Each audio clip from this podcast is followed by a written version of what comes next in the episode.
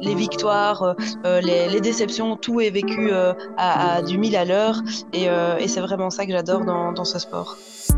Bonjour tout le monde et bienvenue dans ce premier Dopamine Podcast, le podcast pour vous aider à booster votre carrière sportive. Je vais à la rencontre de sportifs de haut niveau, passionnés et passionnants, qui vous raconteront comment s'est construite leur carrière. Aujourd'hui, j'accueille Elodie et Émilie Muche qui jouent depuis près de 10 ans en équipe nationale de rugby à 7. À L2, elles comptent pas moins de 8 victoires en coupe et championnats nationaux et plusieurs top 8 dans les tournois internationaux, mais aussi des titres européens en rugby à 7 et à 15. Elles nous parlent de leur parcours sportif, de l'équilibre avec les études et le travail, mais aussi de leurs blessures, de leurs échecs, de leurs victoires ou de sujets comme le dopage ou la parité dans un sport majoritairement masculin. Au-delà de ce palmarès, leur ambition, c'est de jouer ensemble, partager des moments de vie exceptionnels, tout en se confrontant à des équipes toujours de plus haut niveau. Si vous aimez, je vous invite à vous abonner sur Spotify, Apple Podcasts ou Google Podcasts en cherchant dopamine, ça m'aide énormément. Merci à tous et bonne écoute.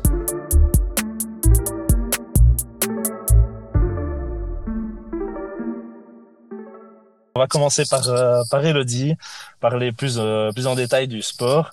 Euh, bah, Elodie, est-ce que tu peux nous expliquer en quoi consiste le, le, rugby à 7 et en quoi il diffère du rugby à 15 euh, ben, disons que les règles sont sensiblement les mêmes entre le rugby à 7 et le rugby à 15, sauf que au rugby à 7, donc, comme son nom l'indique, euh, c'est le même terrain, mais on joue à 7 joueurs, donc c'est-à-dire euh, 8 joueurs en moins que le rugby à 15, ce qui signifie que c'est un jeu beaucoup plus rapide où euh, où l'attaque est, est, vraiment euh, beaucoup sollicitée euh, vu que c'est sur le même euh, sur le même terrain, il y a énormément d'espace à couvrir, autant en attaque qu'en défense.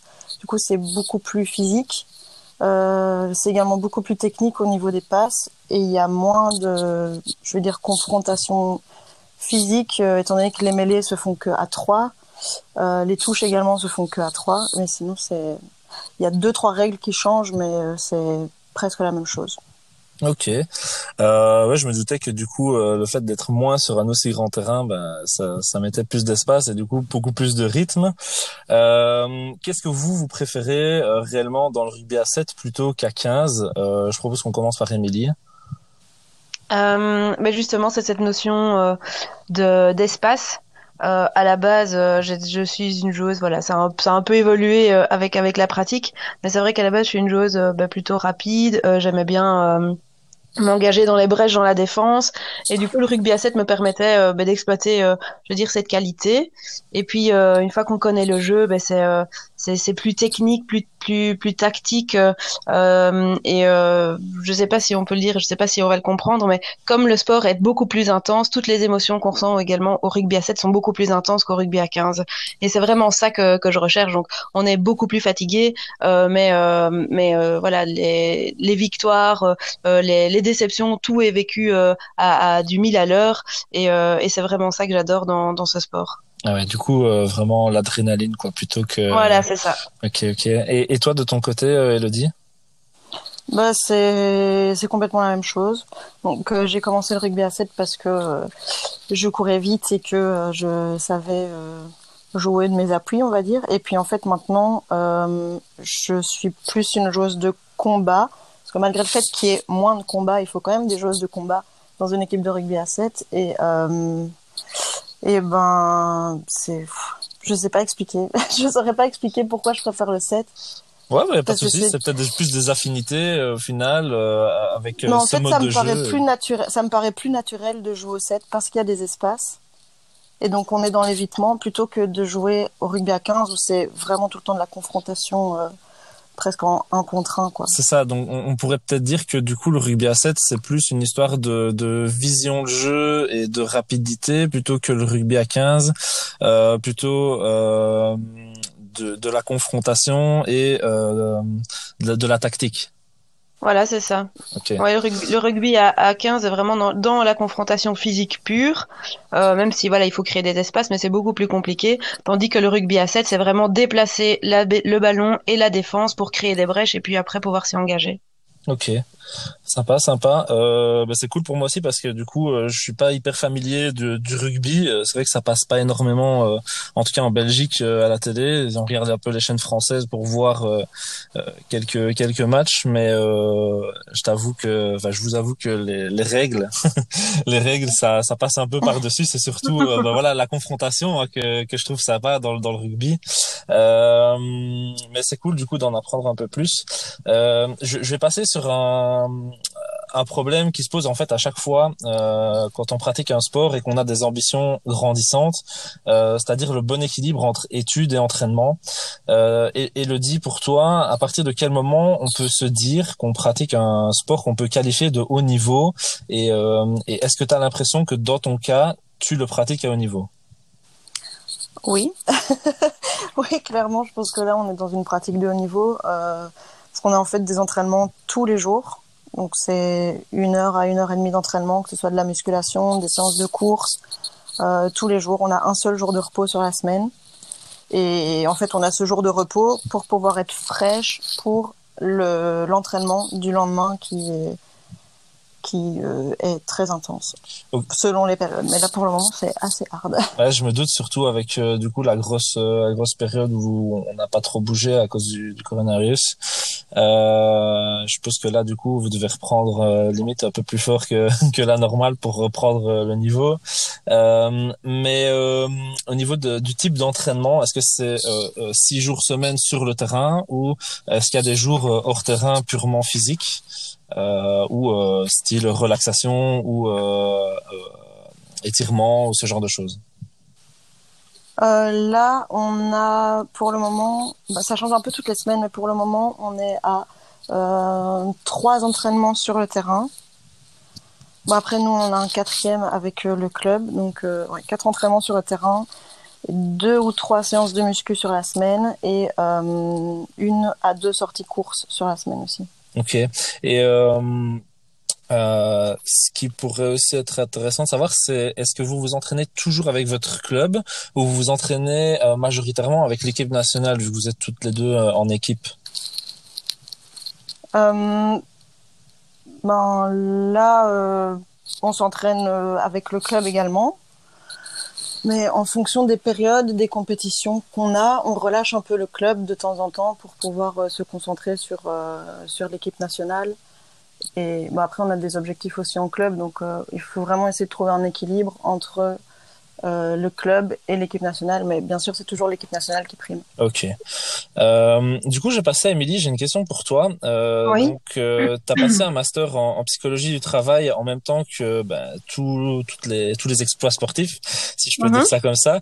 Euh, comment on gère un master avec du sport de haut niveau? Alors pour tout dire, euh, au moment où j'ai euh, terminé mon master, on n'avait pas autant d'entraînement que, maintenant. Donc euh, depuis ben, quelques années, en fait, ça a vraiment été crescendo. On s'est rendu compte hein, que ben, voilà, on a d'abord augmenté le nombre de, de rassemblements nationaux sur terrain pour pouvoir apprendre à jouer ensemble. Et puis après, ben, est venu se greffer à ça une séance de musculation, et puis après une deuxième séance de musculation, et puis après ça c'était ben, des entraînements sur terrain, puis après des, des, séances de musculation, plus encore une séance de course, et au final en fait tout, tout s'est fait petit à petit. Donc au moment où j'ai passé mon master, en soi, les entraînements étaient totalement gérables et c'était pas comme ça l'est actuellement c'était quoi ta charge euh, ta charge d'entraînement à l'époque où tu passais ton master? On va dire peut-être du moment où tu as commencé ton ta première année de bac parce que en mhm. général c'est plus ou moins l'année la plus dure la première jusqu'à jusqu'à du coup la cinquième où euh, bah, je suppose que le, votre sport a évolué aussi en même temps que tes années d'études oui, mais pour être totalement honnête, la, la grosse différence, c'est euh, ça a été ici sur les quatre dernières années. Donc euh, quand j'ai fini mon master, je pense que j'en avais deux séances de muscu, c'était entre une heure et demie et deux heures, donc deux fois par semaine, plus euh, une ou deux séances euh, de d'entraînement en commun. Donc on est ouais à 8 heures, je sais pas, plus les, les deux clubs, donc je sais pas, je devais être entre, ça dépendait des semaines, mais entre 12 et 16 heures d'entraînement, je pense. 12 et 14 heures d'entraînement par semaine. Ah mais qui était, ouais, où le club était vraiment inclus là. Maintenant, c'est vraiment euh, beaucoup plus important. Ok. Et, et, là, du coup, vous êtes à combien d'heures, plus ou moins? Euh, ben on compte, comme Elodie disait, entre une heure et, deux heures, ça dépend des séances. Euh, ben là, on est, euh, oui, à bien 16 heures d'entraînement par semaine, entre 16 et 18 heures d'entraînement par semaine. Et là, c'est quand même beaucoup plus compliqué de, de s'organiser parce que le planning est très serré avec les activités professionnelles de chacune, avec les, les études de chacune. Et, euh, et, donc il y a des jours où il faut euh, enchaîner ben, euh, deux, euh, deux séances. Donc il faut se lever peut-être plus tôt le matin, faire une première séance, faire sa, sa, journée de travail ou de cours, et puis au soir enchaîner avec encore un entraînement euh, ou deux entraînements. Donc voilà. Ouais, mais ce qui devient de plus en plus la norme, on va dire, dans le sport de haut niveau, hein, c'est mhm. la plupart du temps du bi-quotidien euh, bah, quand c'est possible.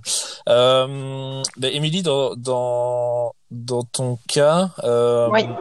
Je sais que euh, euh, tu as donc après ton ton master en psychologie, euh, tu as travaillé chez à la mutualité Partenamut comme euh, euh, aux ressources humaines. et j'ai pu comprendre que tu avais arrêté du coup le travail pour recommencer les études de kiné.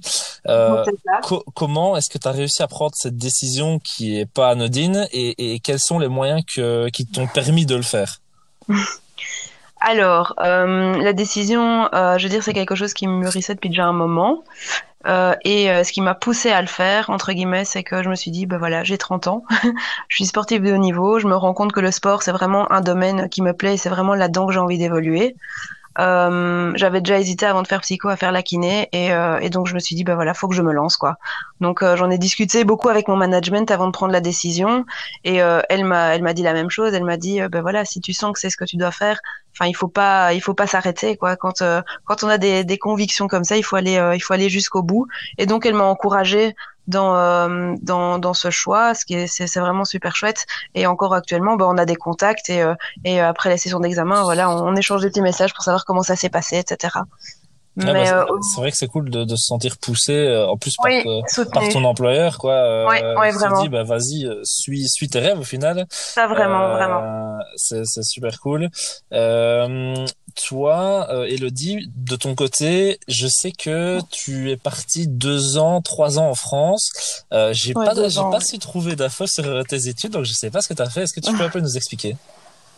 Euh, oui, en fait, j'ai commencé des études en sciences humaines pour euh, devenir professeur d'histoire et de géographie. J'ai fait ça pendant trois ans et puis je me suis rendu compte que ça ne me plaisait pas du tout. Et, enfin, pas que ça ne me plaisait pas du tout, parce que les études en soi me plaisaient, mais le fait de devenir professeur ne me plaisait pas du tout. C'est pas un projet, euh, un système scolaire dans lequel je crois, donc euh, je voulais pas m'impliquer là-dedans. Mhm. Euh, du coup, j'ai simplement arrêté mes études et j'ai commencé à travailler directement. Ok. Et, euh, et du coup, ton, ton départ en France, c'était à quel moment? Après tes études, avant tes études euh... Euh, C'était après mes études. Donc, j'ai d'abord travaillé pendant un an et demi, deux ans en Belgique, je crois. Puis, je suis partie deux ans en France et là, je suis revenue en août dernier. Ok. Et le départ en France, c'était pour le sport?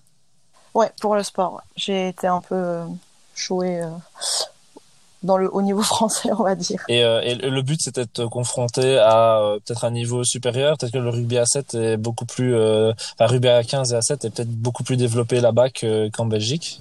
Oui, c'est ça. En fait, euh, je, c'est peut-être un peu bizarre ce que je veux dire, mais j'avais envie de passer un cap au niveau de mon agressivité sur le terrain. Mm-hmm. Parce que je suis un peu trop gentille et euh, du coup me forcément me confronter à des joueuses qui sont elles aussi beaucoup plus méchantes entre guillemets hein, tout en restant dans les règles du jeu ben forcément moi ça m'a fait évoluer à ce niveau-là et c'est vraiment ce que je recherchais ah, bien sûr bien sûr je comprends euh, mais du coup, là, on a évoqué un peu les, les difficultés euh, entre parcours scolaire et parcours sportif. Euh, J'aimerais qu'on parle plus précisément du parcours sportif. Euh, Elodie, si je me trompe pas, tu as dû surmonter deux blessures au genou au long de ta carrière. Et dans mhm. quelle mesure euh, est-ce que ça, ça a ralenti ta progression?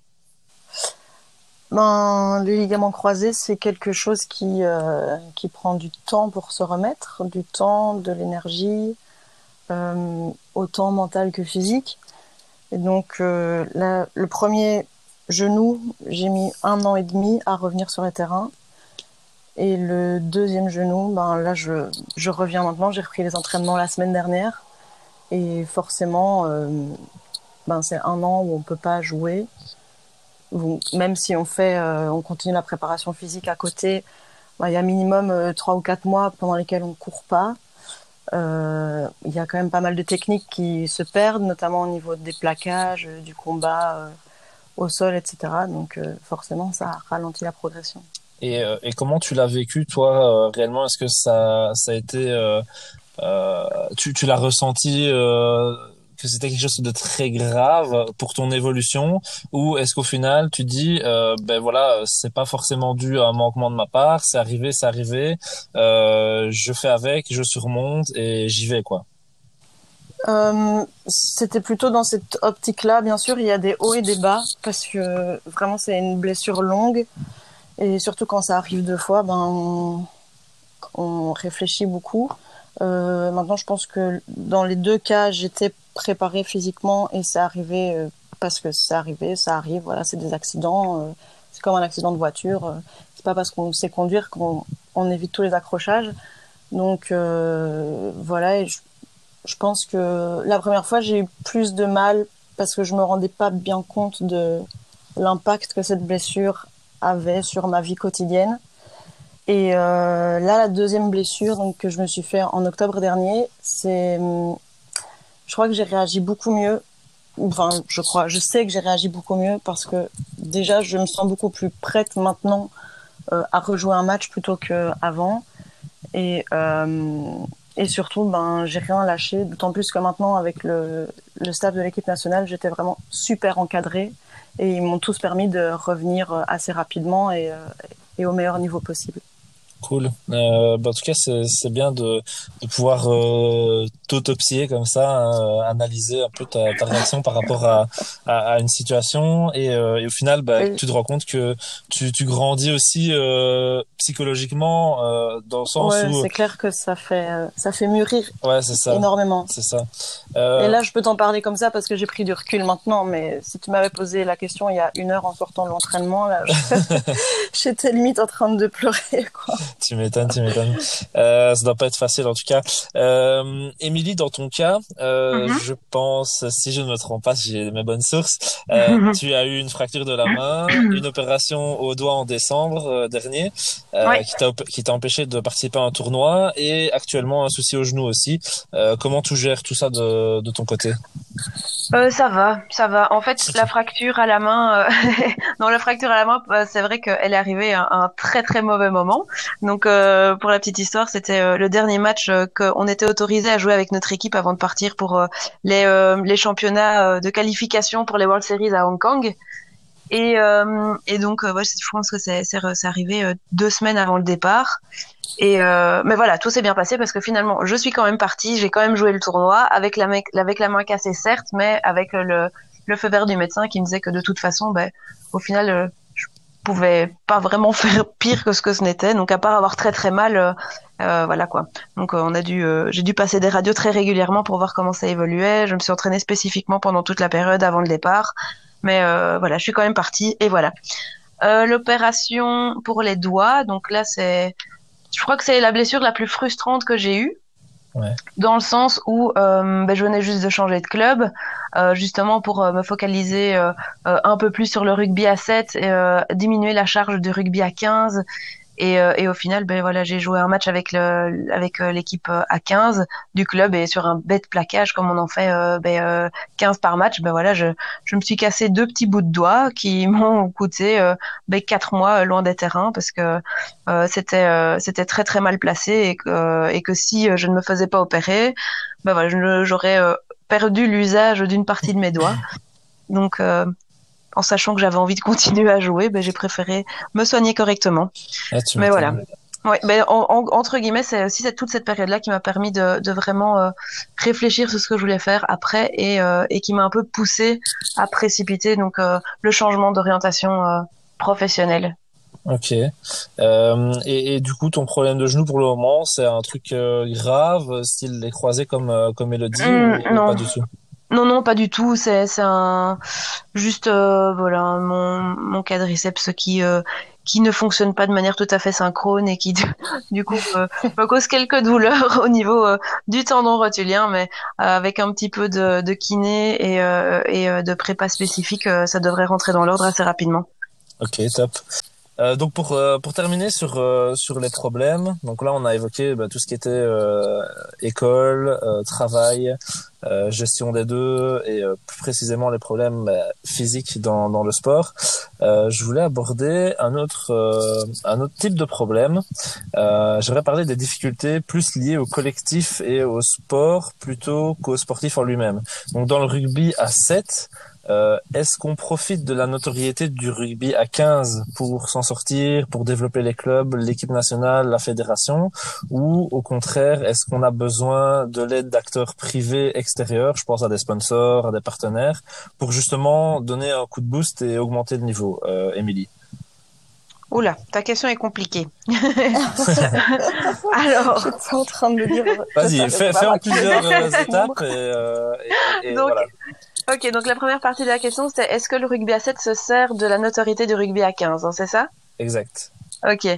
Euh, euh, ben, je pense, enfin, le rugby à 15 est le rugby qui est le plus répandu en Belgique. C'est le rugby euh, qui euh, qui compose tous les championnats, voilà, sauf depuis récemment.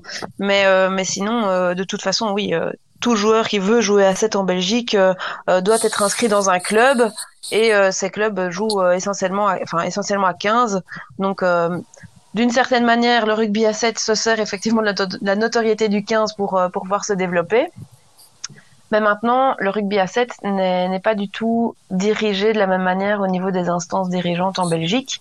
Donc donc voilà ça c'est des jeux de politique de, de, subsides qui viennent euh, de, de, différentes parties du pays, puisqu'il y a une partie qui vient de tout ce qui est le blozo et puis une partie qui vient de l'ADEPS, euh, avec des subsides qui sont euh, parfois différents. Donc il faut mettre ces budgets en commun, faire euh, des, des calculs puisqu'il y a des, des, licenciés francophones, des licenciés néerlandophones. Donc c'est assez, je pense, compliqué à gérer pour pour les dirigeants. Mais nous, voilà, c'est pas c'est pas trop notre problème. Nous, tout ce qu'on veut, c'est que ça roule sur le terrain. Donc, on essaye vraiment de pas penser à tous ces soucis-là. Et, et je, le staff fait très très bien son boulot en nous communiquant les informations dont on doit être au courant, mais en, en, ne nous mêlant pas aux conflits qu'ils peuvent rencontrer eux euh, au niveau des, euh, des, des, prises de décision, etc. Donc pour le moment, on est vraiment épargné de ça, même si ça n'a pas été le cas euh, quelques années en arrière. mais voilà, aujourd'hui, oui. Et je pense que oublié de répondre à une partie de ta question. Euh, ouais, parce que du coup, l'autre partie, c'était euh, est-ce que euh, ben, financièrement, au final, est-ce que le rugby à 7 euh, partage les les moyens financiers du rugby à 15 ou est-ce que c'est deux choses séparées? Et, et du uh-huh. coup euh, le reste de la question c'était est-ce que euh, ça suffit? Ou est-ce que il y a besoin euh, d'aide d'acteurs privés extérieurs donc comme des sponsors des partenaires etc pour justement donner un coup de boost et augmenter le niveau du, du sport en lui-même? Euh, alors, euh, les budgets sont complètement différents, puisque les projets sportifs sont différents pour le rugby à 15 et pour le rugby à 7. Donc là, de nouveau, c'est au niveau politique, au niveau des, de la DEPS, etc. Et du Blozoc, c'est euh, dirigé, enfin, c'est euh, décidé. Donc là, je peux pas trop m'étaler sur, sur le contenu de, de, de, ces, de ces choses-là. Par contre, clairement, le budget et les, les, les subsides qu'on a ne sont pas suffisants que pour euh, pouvoir, euh, euh, bah, par exemple, avoir un niveau de, de, sportif professionnel ou en tout cas pouvoir dire, ben, j'arrête de travailler à temps plein pour pouvoir me concentrer sur sur la pratique du sport de manière voilà de manière bah, comme un sportif professionnel en, soi. Parce que nous, on a un statut de sportif de haut niveau, on s'entraîne comme des sportifs pro presque au niveau de la charge, mais par contre, on a toute une activité à côté, donc soit étudiante ou euh, ou alors des personnes qui travaillent ben, euh, 40 heures par semaine parce que euh, parce que voilà, on n'est pas on n'est pas payé, on n'est pas rémunéré pour jouer au rugby à 7 avec l'équipe nationale à 7. On est défrayé, mais c'est voilà, ce montant est clairement insuffisant que pour pouvoir euh, euh survivre euh, survivre sur un mois quoi. Donc donc voilà, c'est sûr que s'il y a des, des personnes des sponsors qui veulent qui veulent qui veulent nous sponsoriser, nous permettre de euh, d'avoir plus de budget, c'est-à-dire pouvoir faire plus de stages, peut-être euh, à l'étranger, parce qu'en Belgique, voilà, il y a toute une période aussi en hiver où c'est très compliqué de s'entraîner. Les conditions sont pas toujours idéales pour euh, pour aller sur le terrain, euh, pour pouvoir faire parfois des, des, des, déplacements, aller confronter des équipes en tant, enfin pour faire des, des sortes de, de tournois amicaux, pour juste travailler avec avec des, des oppositions. Ça peut être très intéressant pour le développement, mais actuellement, c'est sûr qu'on manque de budget et que pour pouvoir augmenter euh, notre niveau et, euh, et nous améliorer, ben, on aurait besoin de ça, quoi. Yes, je comprends bien. Et euh, au niveau au niveau club, est-ce que les clubs euh, euh, sont assez dynamiques dans cette recherche ou dans cette offre plutôt de de partenariat avec des marques? Donc est-ce que enfin je vais donner un exemple par exemple mmh. dans le monde de la natation, si tu veux avoir un sponsor, ben tu vas tu vas lui proposer quoi? Mettre son logo sur un bonnet, sur sur un sur un maillot, sur un, un t-shirt mais il y a, y a, rien réellement qui va intéresser le, sponsor euh, euh, sur le long terme, etc. On va dire que c'est plutôt de la charité en fait. Euh, mhm. Au niveau de la majorité des clubs, les plus, les plus petites structures, les plus grosses ont des gens qui sont euh, qui sont payés par le club, etc. Donc il y a, y a une plus grosse structure et ils proposent plus de choses aux sponsors. Donc ça reste de la charité. Comment ça se passe du coup euh, dans les clubs en rugby à 7 Est-ce que c'est plus ou moins euh, la même chose ou est-ce qu'il y a un peu plus de structure que ça? Bah, comme tu viens de le dire, au, niveau des clubs en rugby à 7, bah, ça n'existe pas tout simplement parce que les clubs sont du rugby à 15. Et du coup, là, c'est vraiment, bah, comme tu le dis, c'est un petit peu du bouche à oreille. Bah, moi, je connais un tel qui travaille dans telle société. Est-ce qu'on peut peut-être voir euh, si euh, s'il n'y a pas un budget sponsor? Et c'est comme comme tu dis en natation ou alors il y a des, des banderoles qui sont qui sont mises sur le bord du terrain avec le nom du sponsor, sur sur les, les maillots de match, etc. Euh, pour, vraiment au niveau des clubs, au niveau de l'équipe nationale, là c'est euh, un peu plus compliqué puisqu'on doit on doit travailler. Euh, enfin, on, on, a on a nos, nos vêtements, mais pour certaines compétitions, on, a le droit d'afficher aucun sponsor sur le maillot, donc c'est pas forcément facile de, de faire de la pub. sauf ben voilà faire une photo remercier les sponsors etc mais c'est vrai qu'il n'y a pas vraiment d'affichage quoi Ouais, c'est ça. Donc, c'est compliqué d'un côté pour le sponsor de venir parce que mais on lui offre pas grand chose en contrepartie, mais c'est aussi dur du coup pour les sportifs et les clubs qui eux ne peuvent pas non plus euh, afficher quand ils veulent et où ils veulent euh, leur potentiel partenaire. Donc il euh, y, a, y, a, un problème des deux côtés et il y a peut-être des, des, solutions à chercher.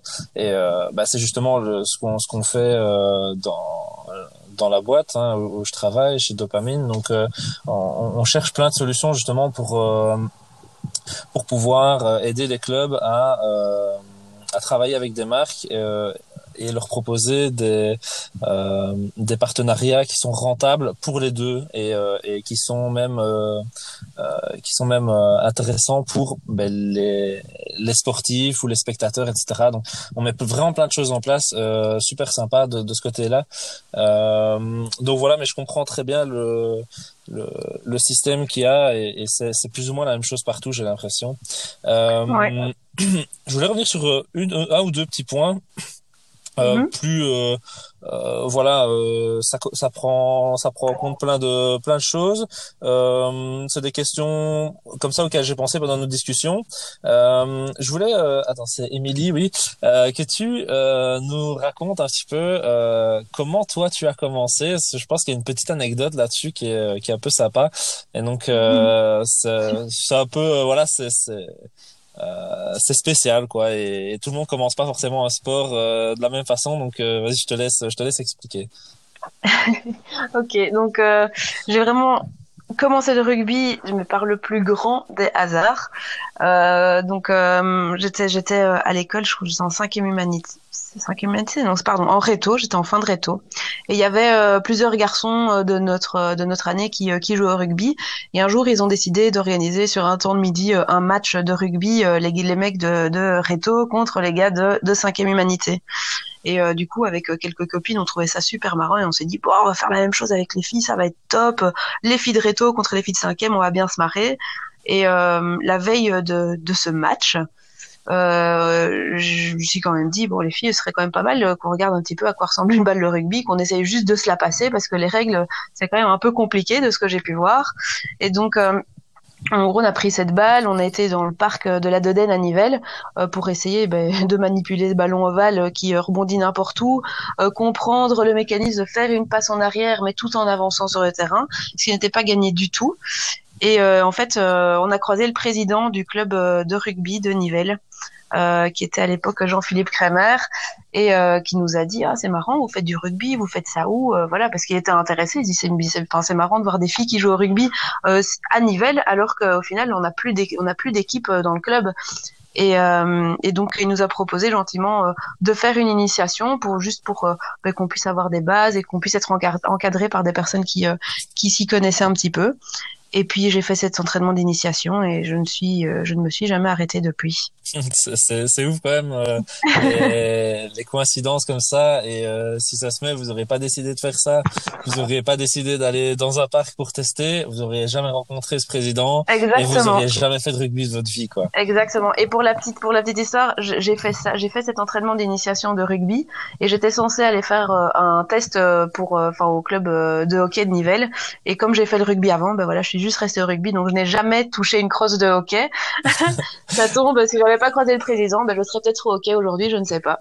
Bah oui, et peut-être euh, peut-être aussi euh, au niveau hockey parce que ah, peut-être. de ce que j'ai pu euh, de ce que j'ai pu un peu comprendre euh, dans dans dans toute notre discussion, c'est ce qui prévaut en fait, c'est vraiment l'acharnement et le travail et, et au final, c'est un peu le point commun de tous les sportifs en tout cas qui visent le haut niveau. Euh, et qui arrive euh, parce que il y en a beaucoup qui le visent, euh, mais tout le monde se donne pas forcément les moyens. Et, c'est ça qui est, cool d'entendre, c'est que clairement, il y a qu'un point commun entre tous ceux qui atteignent le niveau, c'est le travail. Et, euh, je pense que du coup, ça résume bien tout votre parcours. Et Elodie, toi de ton côté, euh, tu as commencé en accompagnant Émilie, c'est ça, un entraînement? Voilà, c'est ça exactement. Elle me dit, ouais, ce serait cool que tu viennes une fois essayer le rugby. Et ben pareil, je suis allée à l'entraînement et je suis plus jamais partie. C'est aussi fou ça, euh, le fait d'avoir la même affinité pour euh, le, mm. pour ce sport et qui est un peu euh, qui est un peu euh, on va dire spécial et pas forcément euh, orienté féminin et ce qui justement enchaîne sur ma, ma question suivante c'est est-ce que vous êtes euh, satisfaite de la parité qu'il y a dans euh, dans ce sport? Ou est-ce que vous sentez encore qu'il y a trop de mecs et que c'est trop euh, orienté masculin? Ou alors justement vous dites non non franchement on trouve qu'il y a, qu'il y a quand même beaucoup de beaucoup de parité et qu'on est respecté que voilà. Quel, quel est votre avis là-dessus? Moi personnellement je trouve que quand on dit qu'on fait du rugby, on est encore beaucoup sujet aux clichés. Donc c'est ben soit on sait pas jouer, soit on est juste euh, des buffles qui qui rentrent dedans parce qu'on n'est pas capable de faire une passe, etc. Mais mais au final, euh, le, jeu qu'on produit est pas tout aussi bien que le jeu des garçons parce qu'en général les garçons en font depuis beaucoup plus longtemps que les filles. Que les filles, c'est vraiment un sport qu'elles découvrent sur le tard. Mais euh, mais c'est clair qu'il y a, enfin, ça se vaut quoi ça se vaut vraiment. C'est ça. Je, le compare un petit peu. Euh, en fait, je pense qu'il y a autant de travail, autant euh, d'acharnement, autant de voilà de, volonté euh, que ce soit chez les mecs ou chez les filles. Maintenant, je pense que ce qui fait dire, bah, oui, c'est vrai que le rugby, il y a beaucoup de contacts, donc on assimile, on assimile peut-être ça à, un truc plus masculin.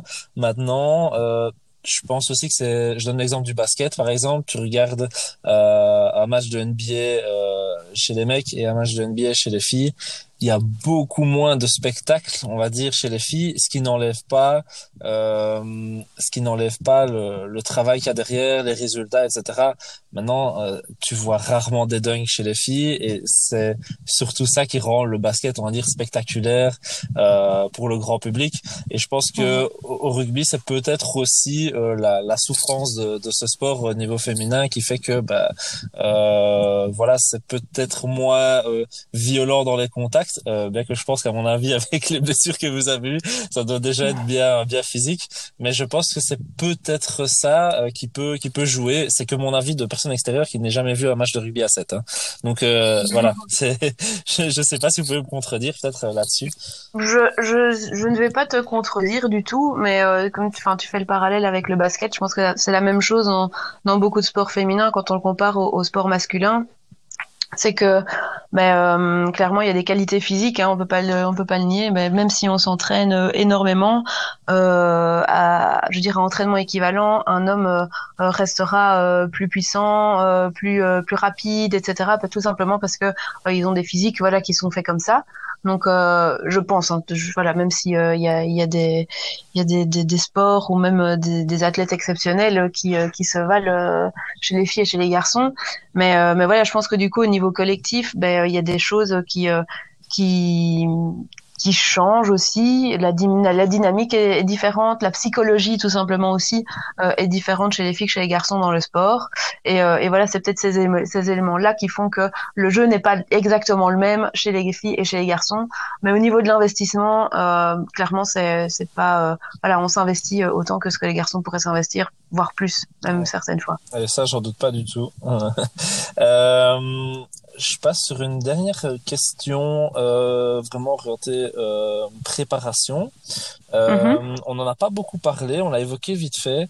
Euh, c'est par rapport à la nutrition. Est-ce que de ce côté-là, euh, vous êtes euh, suivi et est-ce que vous appliquez euh, euh, toujours correctement ce qu'on ce qu'on vous propose de faire ou ou est-ce que il y a voilà c'est on est au haut niveau mais on n'est pas au point de calculer ses calories de d'être hyper strict sur ben voilà seulement autant de viande par semaine pour éviter des blessures ou bien euh, voilà, t'as évoqué la, je sais plus qui a évoqué l'alcool, je crois que c'est Émilie. Euh, mhm. Ben voilà, on sait qu'on doit pas se mettre des mines parce que ça va faire mal, euh, ça va faire mal aux entraînements et il y a plus gros risque de blessure. Donc comment est-ce que vous respectez ce critère euh, nutritionnel? Est-ce qu'il y a vraiment quelque chose qui est fait? Ou alors c'est plutôt au feeling, chacun fait son truc et, et on avance un peu à l'aveugle? Euh, on n'a pas d'exigence euh, de, de, manger euh, telle quantité de nourriture de tel type, etc. Mais on est suivi, on est suivi assez près quand même. On, donc on est pesé régulièrement. On prend, on passe aussi de tout, ce qu'on appelle des DEXA, donc où ça mesure l'indice de masse grasse, l'indice de masse maigre, etc. donc on a, on est sensibilisé. on a accès aussi à des, des nutritionnistes pour nous guider là-dedans. Notre préparatrice physique est, euh, est, très très informée sur le sujet aussi. Donc euh, donc elle nous donne des, guidelines.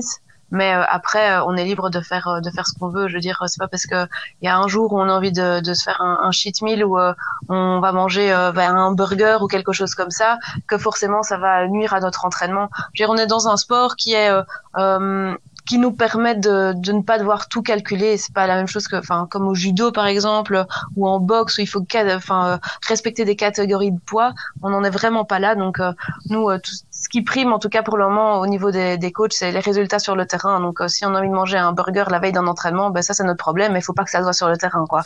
Donc après, au niveau de l'alcool, comme tu le disais, on sait aussi que si on se met une mine, ben, le corps va mettre beaucoup de temps à récupérer et que ben, tous les tout ce qu'on a tout ce qu'on a travaillé avant ben, risque de, ne pas forcément euh, se voir sur le terrain et, voilà ça c'est ouais. indéniable. Je comprends. Et euh, dernière question qui m'est venue là en parlant on n'a pas abordé du tout. Euh, est-ce que d'une manière ou d'une autre vous avez été confronté au dopage? Donc euh, connu des gens qui l'ont fait sans citer de nom ou quoi mais juste euh, avoir été confronté est-ce qu'on vous l'a proposé? Est-ce que c'est une question qui a été un peu détournée par un médecin que vous auriez vu ou, ou alors pas du tout? Euh, et, et, vous vous êtes même pas forcément au courant ou est-ce qu'il y a est-ce que quelqu'un au sein de la, de la fédération en tout cas pour ceux qui sont en équipe nationale qui fait de la, de la prévention comment comment ça se passe? On est très sensibilisé à ça. Donc euh, non, le dopage euh, pas du tout. Euh, on, enfin jamais moi, en tout cas dans ma carrière, j'ai été confrontée à quelqu'un qui voulait me prendre, enfin me faire prendre des substances, euh, etc. Que du contraire. D'ailleurs, on nous dit bien que si on nous propose quelque chose, il est hors de question qu'on accepte tant qu'on ne sait pas ce que c'est exactement. Mhm. Donc non, non, vraiment, on, on, fait, on fait hyper, hyper attention. les compléments alimentaires, donc on prend des compléments de la whey et tout ça euh, pour euh, enfin après la musculation mais euh, c'est toujours c'est toujours contrôlé. Donc il n'y a pas de risque de dopage. Et de toute façon on est on, peut être contrôlé à n'importe quel moment. Donc ça m'est déjà arrivé en tournoi à la fin d'un match on vient me trouver on me dit voilà mademoiselle vous pouvez nous suivre test antidopage. Et puis voilà. Et donc non c'est vraiment en tout cas en, en Belgique c'est pas c'est pas du tout régulier. Ou en tout cas pas dans mon entourage. Hello, je sais pas si toi tu as eu des, des cas en France hmm, Non, pas que je sache. Après, je pense que c'est pas non plus le genre de choses où on se vante, mais j'ai jamais été approchée euh, pour euh, consommer quoi que ce soit. Et, et, pareil, on est super sensibilisé. Et euh, d'ailleurs, chaque année, on doit signer une espèce de charte. Je sais même pas si c'est européen ou bien international. Non, c'est mondial, oui. voilà, pour pour dire que on s'engage à, à dénoncer si si on est victime victime, je sais pas si ça se dit.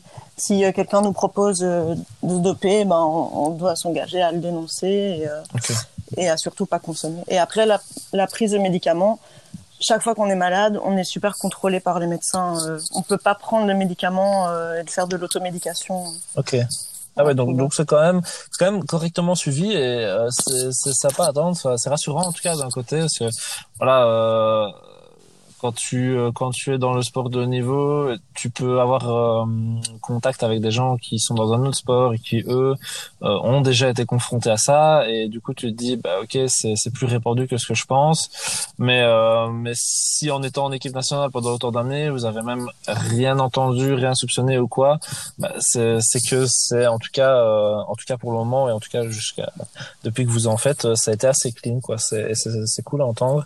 en Belgique oui. en Belgique. Okay. On sait qu'il y a d'autres pays où, oui, je parle, je parle parfois un peu moins clean, mais, euh... Ah oui, je, en Belgique, je oui, parle forcément de la Belgique, oui, ici, euh, parce qu'on ne sait jamais ce qui se fait à l'étranger, et même, enfin, même si on a des soupçons, on peut jamais être sûr de rien, donc euh, c'est même mieux qu'on n'avance rien du tout parce que. Non, non, non, non. voilà. Par contre, ce qu'on peut euh, dire aussi, c'est, il faut pas oublier que par exemple les drogues douces sont considérées comme des dopants. Et parfois, ça nous arrive en soirée de se retrouver euh, à côté de gens qui fument par exemple un joint. Et en fait, euh, ces personnes-là, c'est bizarre, mais elles comprennent pas que nous, en fait, c'est entre guillemets dangereux parce que on risque d'être contrôlé positif juste du fait de respirer la fumée. C'est ça, c'est ça. Émilie, euh, une petite anecdote à, à, partager, un secret, un événement qui s'est passé, qui euh, voilà, qui, qui mérite d'être euh, d'être expliqué, euh, une petite touche d'humour. Je ne sais pas, est-ce que tu as quelque chose pour pour pour les auditeurs? Il y en a plusieurs, mais je pense que je peux, je peux peut-être parler de, du dernier championnat d'Europe qu'on a joué euh, à, à Kazan, donc c'est euh, dans le fin fond de la Russie. Ouais. Donc euh, là, franchement, on a vraiment cumulé les, les problèmes. Donc on démarre de ici de, de Bruxelles en car pour aller à un aéroport et euh, pour prendre un, un avion, puisque voilà, aller à Kazan, ça se fait en plusieurs étapes, il n'y a pas de vol direct. Donc euh, on est sur la route et en fait on se rend compte qu'on on va vers le mauvais aéroport. Donc euh, je sais plus, je crois qu'on devait, euh, voilà, on devait aller à Francfort et on roulait vers Düsseldorf, enfin voilà, quelque chose comme ça. Donc quand on s'en est rendu compte, le car, le car fait demi-tour pour aller vers vers le bon aéroport, sauf qu'on arrive beaucoup trop tard. Donc là il faut qu'on qu'on attende un nouvel avion. Donc on attend ce premier avion, on prend notre correspondance, euh, enfin une autre correspondance du coup puisque tout était décalé. Euh, on arrive à Kazan euh, toujours en plein milieu de la nuit, donc on arrive, je sais pas, je crois qu'il est 2h30 du matin alors qu'on a quitté Bruxelles à 8h, enfin on est complètement HS. et là, pas de bagages. Voilà, les bagages se sont perdus sur la route. donc nous voilà tout à 2h du matin dans l'aéroport de Kazan sans, bagages. Euh, finalement, il y a quand même un agent de contact sur place euh, qui est là pour nous, donc euh, on monte dans le car, On arrive à, l'hôtel et là, l'hôtel nous dit la Belgique, mais ne vous attendait pas aujourd'hui. et du coup, les chambres n'étaient pas prêtes. Donc, ça a vraiment été le cumul de voilà, tout tout s'est enchaîné et à un moment on s'est dit mais c'est pas possible. Enfin, on a vraiment la poisse. Donc finalement, je crois qu'on a eu nos chambres vers euh, vers 5 heures du matin euh, euh, et, et, voilà, c'était c'était pas vraiment les meilleures conditions pour pour entamer une compétition. Quoi. Et vous commencez combien de temps après? On commençait deux, deux jours deux jours après trois jours après. Donc euh, les bagages sont arrivés euh, euh, le jour suivant en début d'après-midi ou quelque chose comme ça. Donc voilà tout, tout s'est finalement bien passé.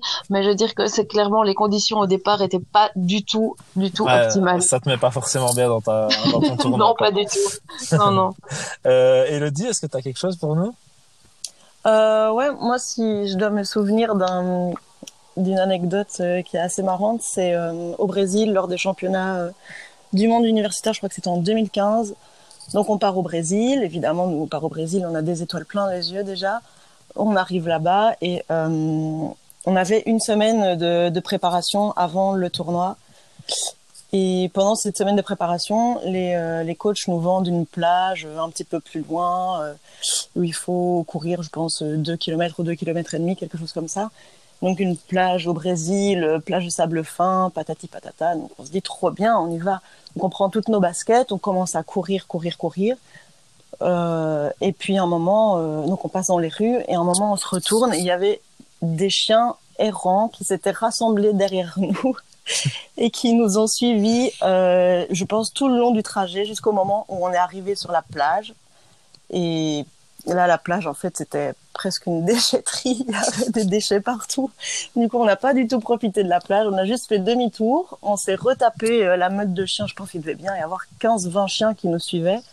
Euh, ben, jusqu'à l'endroit où on avait notre stage.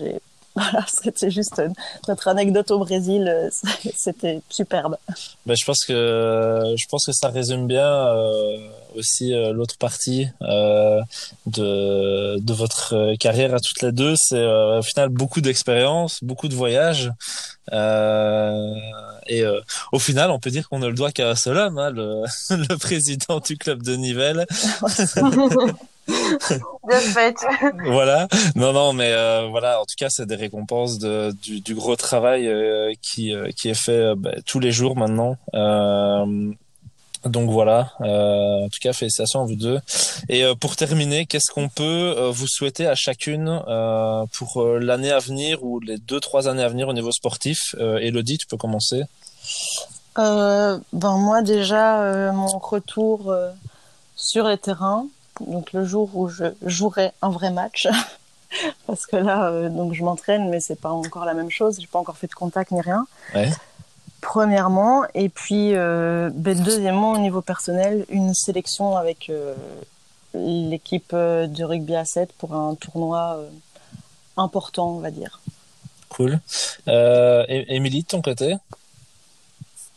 Ben, que, que, tout aille bien, qu'au niveau physique, tout tienne, tout tienne sur, ben, je sais pas, les deux trois prochaines années, comme tu le disais.